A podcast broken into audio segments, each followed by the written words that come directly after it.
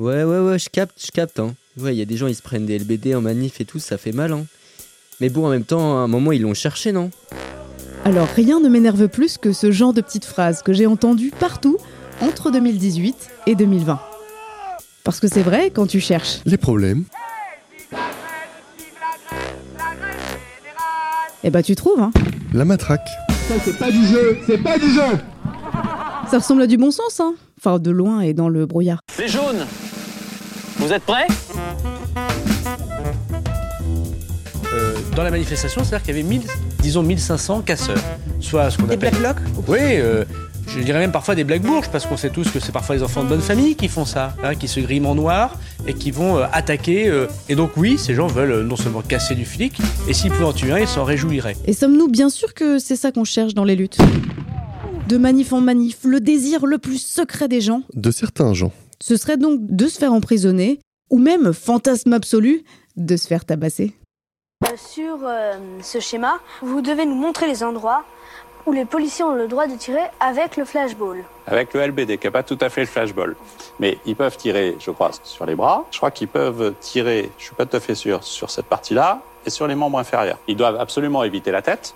Et quand il y a des accidents, et il y en a eu, euh, Toi là-bas, tu te la fermes, personne t'a parlé, tu te la fermes, tu te la fermes tout de suite. Bah oui, ce serait simple. Il y en a qui méritent de se faire taper dessus, On est là On est toujours là On est encore là On reste là On t'emmerde, Macron et puis il y en a qui méritent pas. Ça les fait plutôt marrer les CRS de voir des filles en robe rouge danser euh, pour la planète. Voilà. Ils sont plutôt cool avec nous parce qu'ils voient qu'on n'est pas violent, qu'on fait la fête. Ceux qui méritent une baffe seront triés grâce au radar euh, Infaillibles. des forces de police et de gendarmerie, Qui ne se trompent jamais. et ils finiront en tôle. Les autres, ceux qui ne seront ni en tôle ni en garde à vue, auront le droit de rejouer et de retourner en manif. Si des gens doivent être raisonnables, ce sont avant tout les forces de l'ordre qui doivent savoir contrôler leur réaction et ne pas balancer des grenades lacrymo et des coups de matraque au moindre coup de pétard de quelques jeunes révoltés. Sauf que la répression, c'est pas juste un gars en kawaii noir qui se fait péter en manif.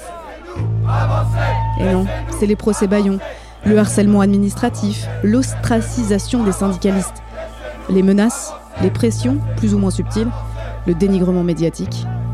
Alors dans ce podcast qu'on a appelé Rien à déclarer, En hommage à ce qu'on aimerait dire à toutes les familles des vitrines. Pierre-Louis Collin et moi-même n'allons pas parler de la violence légitime euh, ou pas. Flemme. Ça fait deux ans qu'on se bat. Deux ans. Deux ans, c'est long. Il faut savoir qu'on nous fatigue psychologiquement, mentalement, physiquement et financièrement. Nous allons plutôt regarder du côté des 50 nuances de criminalisation des mouvements sociaux. Pourquoi quand on résiste, on prend un risque? Moi aussi, j'avais une image de la police tout à fait positive. Puis j'étais près des CRS et je pensais que les CRS, ils interpellaient que les personnes réellement violentes et dangereuses. Et moi, je l'étais pas, donc... euh, Mais c'est- moi, c'est la perte euh, d'une partie de mon visage, de mon image, la perte aussi d'une d'une naïveté aussi. hein. Oui, oui, naïve, oui. C'est le mot parce que euh, j'y étais un peu, voilà, dans l'idée de faire euh, ma journaliste. Et, euh, donc j'ai été interpellée, c'est un petit mot, parce que euh, j'ai quand même été attrapée par les cheveux et matraquée par euh, trois CRS. Là, on voit que notre liberté s'arrête à un endroit bien précis, qui, est- qui est marqué dans notre corps et dans notre vie. Et euh, J'ai senti vraiment une douleur comme j'ai jamais ressenti de ma vie, quoi. on n'envisage plus du tout le, le rapport à la société de la même façon. quoi.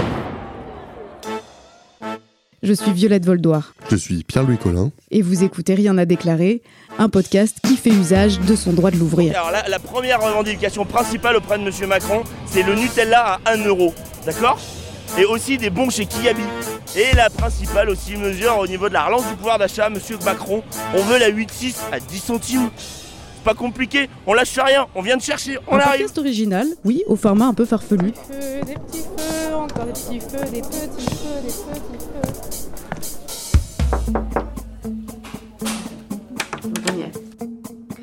Euh... Pif paf pouf, c'est le Il faut faire deux phrases du coup Je sais pas, il y avait deux phrases en tout cas. Pourquoi on en fait pas qu'une Parce que du coup, on répète les deux fois chose. Car certains épisodes sont des enquêtes exclusives. Et moi, je préfère les enquêtes parce que ça me plaît pas trop de dire je. Oui, bah tu verras que quand tu seras vieux, tu seras peut-être un petit peu moins sérieux. D'autres seront des témoignages des personnes qui ont su faire quelque chose de fort, de puissant, avec toute la violence qu'ils ont pris dans la gueule. Donc c'est un petit matin euh, de décembre, euh, il est 6 heures. J'entends du bruit, euh, j'entends chuchoter au rez-de-chaussée. Je réveille du coup mon copain qui est à côté. J'arrive en bas des escaliers et là je me stoppe net. Il y a des fusils d'assaut qui me braquent. Ma chaîne a commencé à aboyer et j'ai entendu la, fille qui habitait le logement d'à côté du mien se mettre à hurler et j'ai entendu gueuler police police. J'ai vu une trentaine de, de mecs surarmés en randonnant dans les escaliers.